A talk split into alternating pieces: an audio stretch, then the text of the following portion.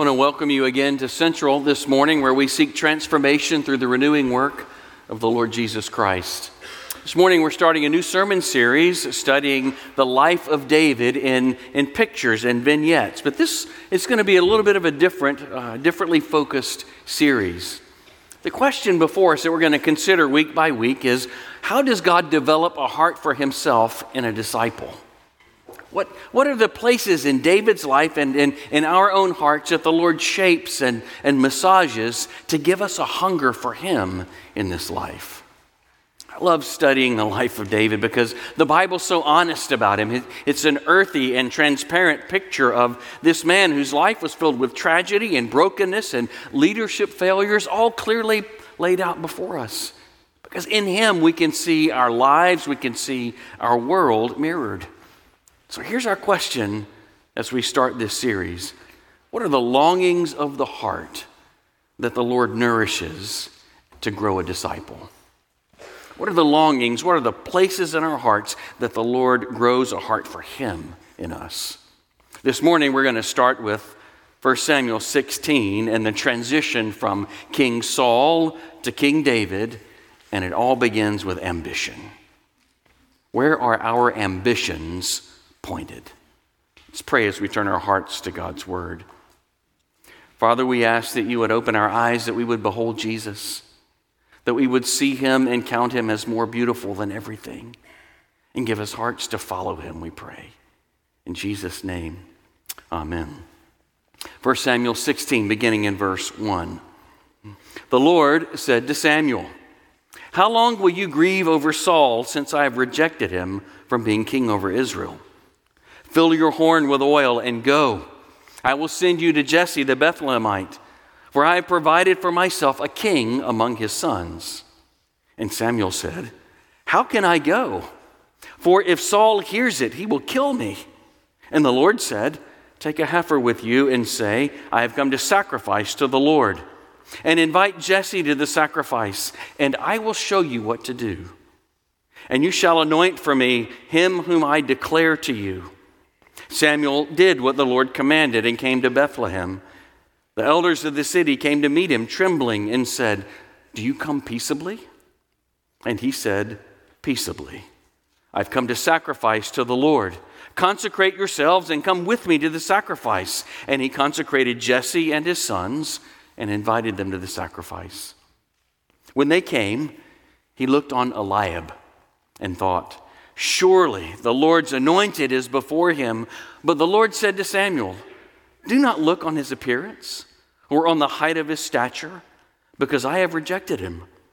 For the Lord sees not as man sees. Man looks on the outward appearance, but the Lord looks on the heart. Then Jesse called Abinadab and made him pass before Samuel. And he said, Neither has the Lord chosen this one. Then Jesse made Shammah pass by, and he said, Neither has the Lord chosen this one. And Jesse made seven of his sons pass before Samuel, and Samuel said to Jesse, The Lord has not chosen these. Then Samuel said to Jesse, Are all your sons here? And he said, There remains yet the youngest, but behold, he's keeping the sheep. And Samuel said to Jesse, Send and get him, for we will not sit down till he comes here. And he sent and brought him in. Now he was ruddy and had beautiful eyes and was handsome. And the Lord said, Arise, anoint him, for this is he. Then Samuel took the horn of oil and anointed him in the midst of his brothers, and the Spirit of the Lord rushed upon David from that day forward. And Samuel rose up and went to Ramah. The grass withers and the flowers fall, but the word of our God will stand forever. Dangerous words, I've got this. You ever thought about how dangerous that can really be to say, I've got this? Just after Christmas, our family went to West Virginia to be with Missy's family, and our celebration for New Year took a turn that it had never taken before. It turned into a family dance party. And uh, it was fun. In fact, Isaiah said this was the most fun New Year's he'd ever had. It was fun until it turned into a cringe moment. My sister in law was playing music as adults and kids were dancing, having a great time, and then the antics started. There were attempts at line dancing and then break dancing, and old people trying to do the worm, which turned into attempts to do handstands. And this is the moment, I like the groans, this is the moment when you think, hmm, that's not a great idea, Clay. Not sure that's what you need to be doing. Well, a couple of the youngsters did handstands, and so I thought, I'll do one too. I could do this. So I got ready, and Isaiah wisely asked, Dad, you need me to hold your legs? And I said, Oh, that's very helpful, son, but I've got this. Dangerous ambitions. Missy has it on video of it on her phone if you want to watch the whole debacle. I started and did my handstand and wobbled a little bit, and then thwack my knee came crashing down on the arm of the Queen Anne chair in the living room, and there was ice, and there were bloody knees and bandages, and I was clinging to that bottle of ibuprofen with all I had, and was left with a heart of bruised ambitions. I've got this. I've got this can sometimes be the doorway to disaster. But ambitions aren't always that way, are they? I mean, sometimes ambition can drive us to do incredible things like, like achieve and manufacture and, and invent and produce things. It's, it's ambitions that call us not to be satisfied with what remains broken in this world. So, what is the place of ambition in the Christian life? Well, in the Christian life, it all depends on where it's pointed. When ambition is inflated with the prideful, I've got this attitude, we're walking into danger.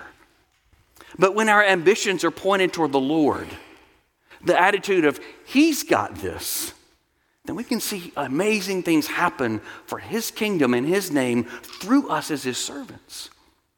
One of the ways that the Lord gets a hold of our heart and gives us a heart for God is to grab hold of our ambitions. So, where are yours pointed? Are your ambitions aimed at your own little kingdom and building and establishing a reputation for self? Or are our ambitions pointed toward God's kingdom and making His name famous through the ways that we live our lives? Where are your ambitions pointed today? In the beginning of our text, we see the carryover from chapter 15, where King Saul was exposed for who he had become. King Saul had a deep ambition for himself. In fact, he used God's people to prop himself up. He even tried to use God to advance himself. And that can happen to any of us because ambition can masquerade as faithfulness until God blows the lid off the whole thing, like he does here. How does he do it? Well, he shows us first that ambition for God can be undone by a quest for popularity. Ambition for God can be undone by a quest for popularity. Look at verse 1, where Samuel is asked, How long will you grieve over Saul, since I've rejected him from being king over Israel? Samuel was the powerful judge. He was the prophet who had anointed Saul to be king as the first king of Israel, and now Samuel was grieving because of it. He was grieving because Saul was given as Israel cried out for a king, as they put it in 1 Samuel 8. We want a king like all the other nations have.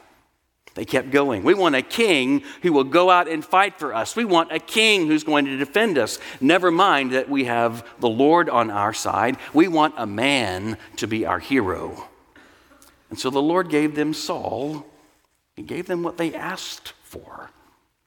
But the design of Israel's king was that he was not supposed to be a king like all the other nations had. But Saul turned out to be exactly like they were. How? He used his power, he used his strength, he used his ambitions all for himself. Saul wanted to be hailed as a hero. And at the end of chapter 15, in verses 24 and 30, Saul's pursuit was to elevate his standing in the eyes of the people around him. He was insecure, he was an approval hound. He was looking for other people who would honor him as great. He was searching for his worth in the eyes of other people, and it completely wrecked his kingship. Saul's ambitions were captivated by a quest for popularity. He was building his own reputation. He was living for the approval ratings, all the while ignoring the Lord who had made him king. You know, we can do the same thing. That's why Saul, Samuel was grieving in verse 1. Saul had a heart for himself. Saul's ambitions were me first. Maybe we can see a little bit of ourselves in King Saul. For example, we can have those feelings of peace, feeling good about ourselves. We feel, I've got this as long as everybody likes me. As long as I've got the approval of the people around me, I feel like I've got this. I'm on the, on the top of the world. Now, most of us don't consciously think about life this way, but nevertheless, the ambition for approval can burrow its way into our hearts, can't it? Think about it like this when you go to bed at night. How easy is it to sleep when you feel like you got the world by the tail? How easy is it to sleep when you feel like everybody loves me, everybody's adoring me, and how hard is it to sleep if you feel like somebody's upset with you? There's some relationship that's just not right. That feeling of being disapproved can be like the computer CPU that's just whirring in the background of our mind all the time ruminating over and over wounds, replaying interactions with other people in our hearts and our minds, and we feel angst because I'm not popular. We feel anxiety about I'm not approved by enough people. It's not just teenagers who can live for the social media likes. Adults can do it too. We can live for the number of positive reinforcing comments I get versus what people where they tell me I need to improve. You know, just because we receive a lot of positive comments doesn't necessarily mean that our lives are filled with godliness. Because the truth is that as disciples of Jesus, he often leads us into places and spaces counter to where our culture stands. Ambition for approval can shipwreck our faith because sometimes having a heart for God isn't going to be celebrated by the culture around us. Sometimes the Lord enables us to stand for Him when our culture shouts, sit down. Ambition for God can sometimes be undone by the quest for popularity. It happens to all of us. Also, we see in this text that ambition for God can be undone by pragmatism. By, I'm just going to do what I know is going to work. What everybody thinks and knows is going to work. That's what I'm going to spend my life. That's what I'm going to pursue. Ambition for God can be derailed by that pragmatism. It wasn't just Saul's ambitions that took him off track. See the same thing in Samuel, the judge. Samuel, the prophet. The Lord had told him in verse 1 fill your horn and go. That means he's getting ready to anoint a new king with, with oil because I have provided for myself a king among the sons of Jesse, the Lord tells him. Now, Samuel was nervous because if Saul finds out that he's anointing a new king, Saul's going to try to kill him. But Samuel follows the Lord anyway. So far, so good. He's anxious, but he's talking to the Lord about his anxieties. That's, that's how we should treat our anxieties. Talk to the Lord about them. Who is Samuel looking for? What kind of a king is he looking to anoint? Well, in those days, as now, usually when people are making leadership decisions, the go to is tall, strong, and impressive.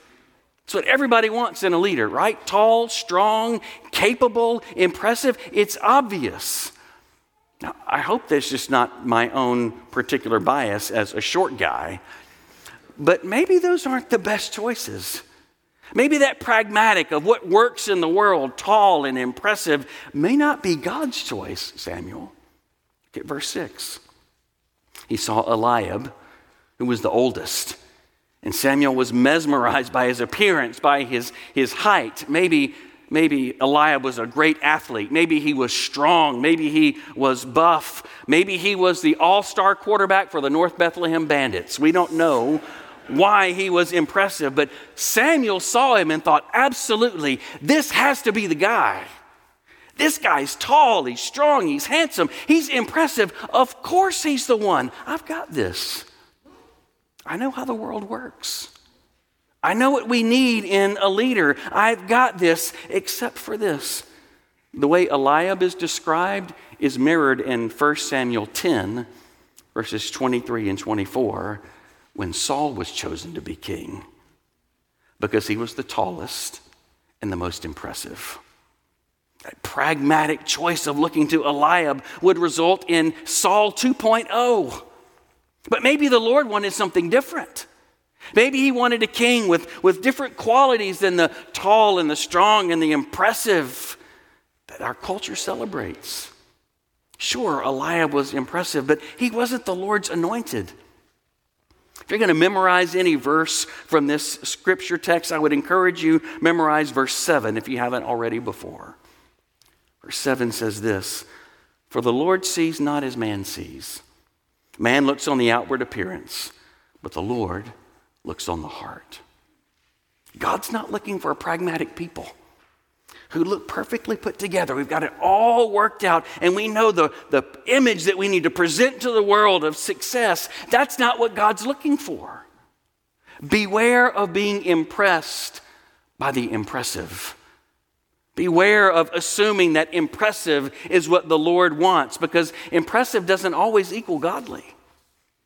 That I've got this attitude, that streetwise, I'm, I know what works. I know how this leadership thing gets going. I know what needs to happen. That pragmatism is what led Samuel astray. The question for us is what captures our imaginations? What captures our hearts? Is, is what seems to work in the eyes of our culture, what seems impressive, is that actually what honors the Lord? Because God's questions, God's pursuits revolve around matters of the heart. God's concerned with character. God is concerned with submission to His will, submission to His word. Does the Lord have hold of that in our lives? Does the Lord have, hold, Lord have hold of that in our hearts and our imaginations? Sometimes the Lord, as the Apostle Paul says, chooses what is foolish in the eyes of the world to confound the wise. Sometimes in Christ there is strength in weakness. And none of that makes any sense unless there is a loving and powerful Lord who is actively and intimately involved in our lives, who is present with us to lead us and shepherd us and provide for us. We don't have to lunge for what is impressive in the eyes of the world because Christ is our strength the one who came for us and entered in this world, who gave his life as a sacrifice. He is alive within us. His life in us is our strength. Jesus in us is what is impressive. Jesus in us is what will make us honor the Lord. Jesus in us will grab hold of our hearts and enable us to say, submitting to the will and the way of the Lord is what is most important in my life. If Christ isn't in us, that submitting to the will of the Lord is the most important thing is going to sound like rubbish. But when Jesus is alive, we count his life in us as the most significant, the most true, the most foundational thing about us. So, what are you longing for? What are you hoping to be known for? What, what, what are you longing to be impressive about in the eyes of the world? Or are you asking the Lord for a deeper submission to His Word and to His ways? It's the only way any of this is going to make sense, is if we long for that heart and character of submission to the Lord. Samuel ran through the other sons. No, no, no, no, no, not any of these guys. And then he comes, verse 11, to the youngest. In Hebrew, that word is hakatan.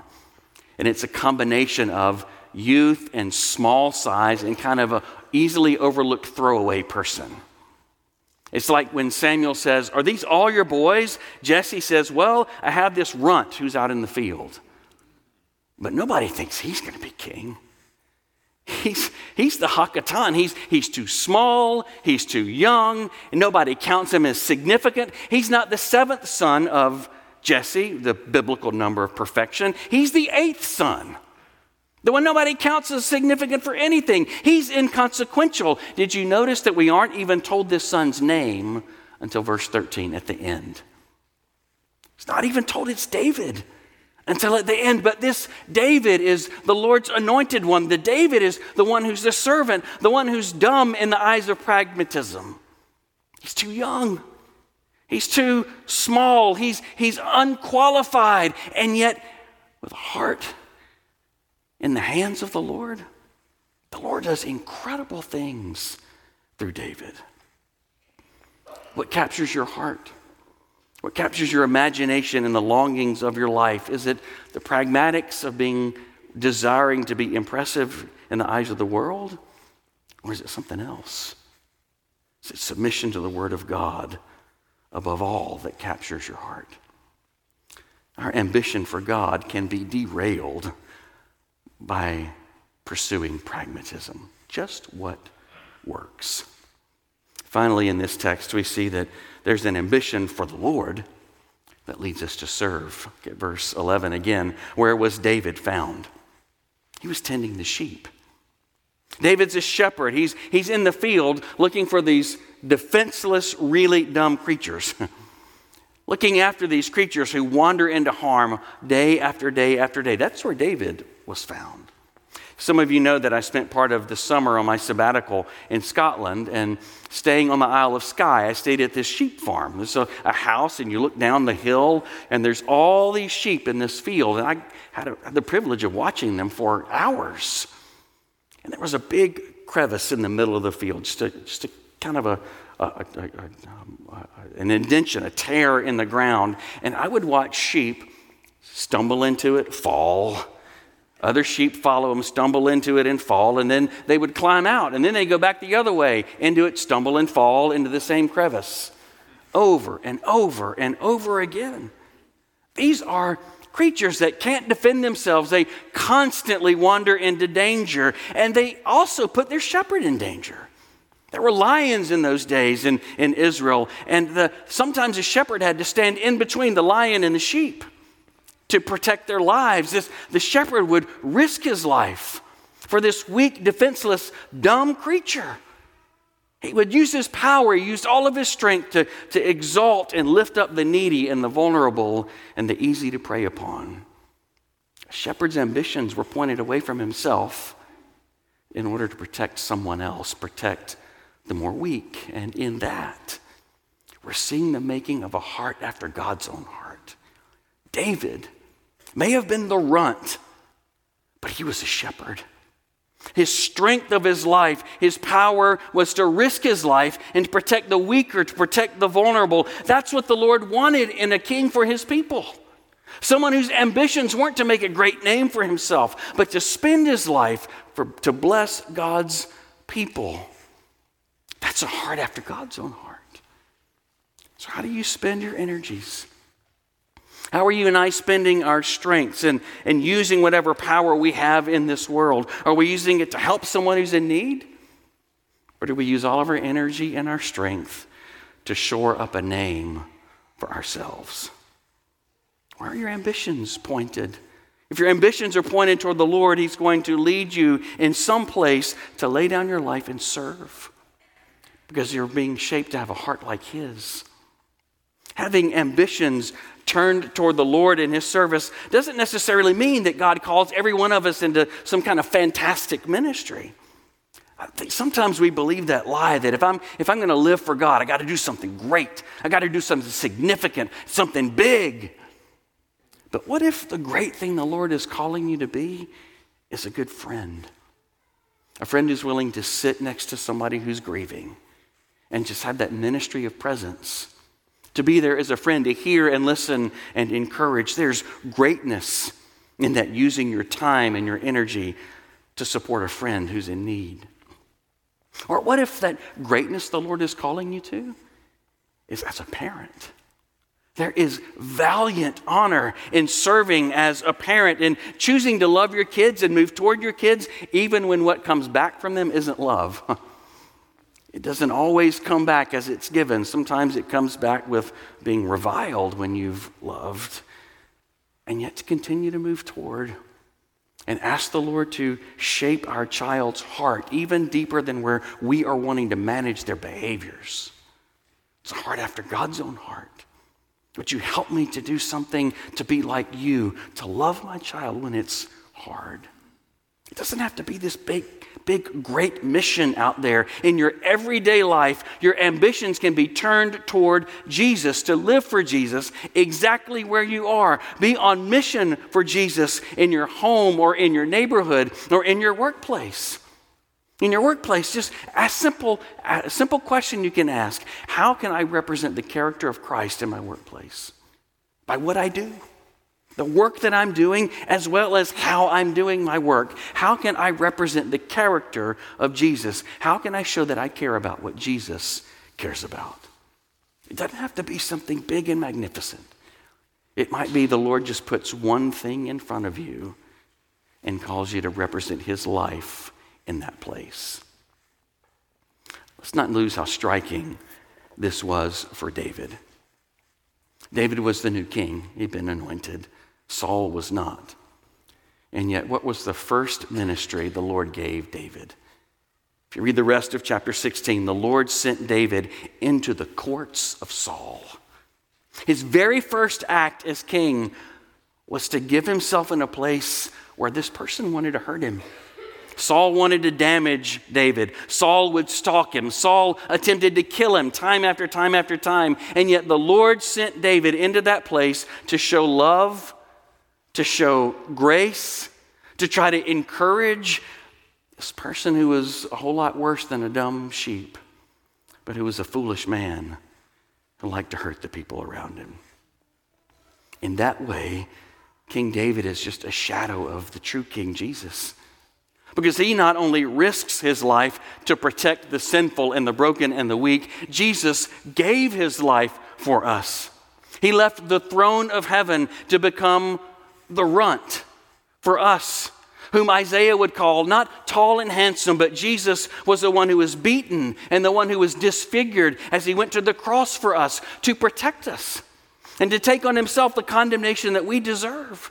He didn't just risk his life, Jesus gave his life for us. He entered into our world, he's entered into our mess, and he's taken our sin all on his shoulders so that by his wounds we are healed we are forgiven. David is just a small picture of the Jesus who has come for you. Just as David needed, you and I need that good shepherd Jesus.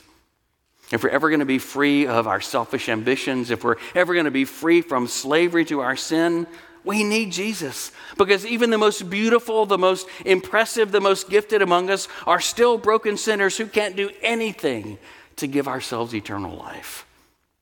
Each of us must trust the Lord Jesus because every one of us are desperately wicked and sinful, and we are vulnerable like these sheep that need protecting even from ourselves. And that's what the Lord has come to do to lift us up and give us life when we are in the grips, in the throes of the danger of our sin. It's never too late, you know. If you want a heart like God's, it's never too late to ask the Lord for it.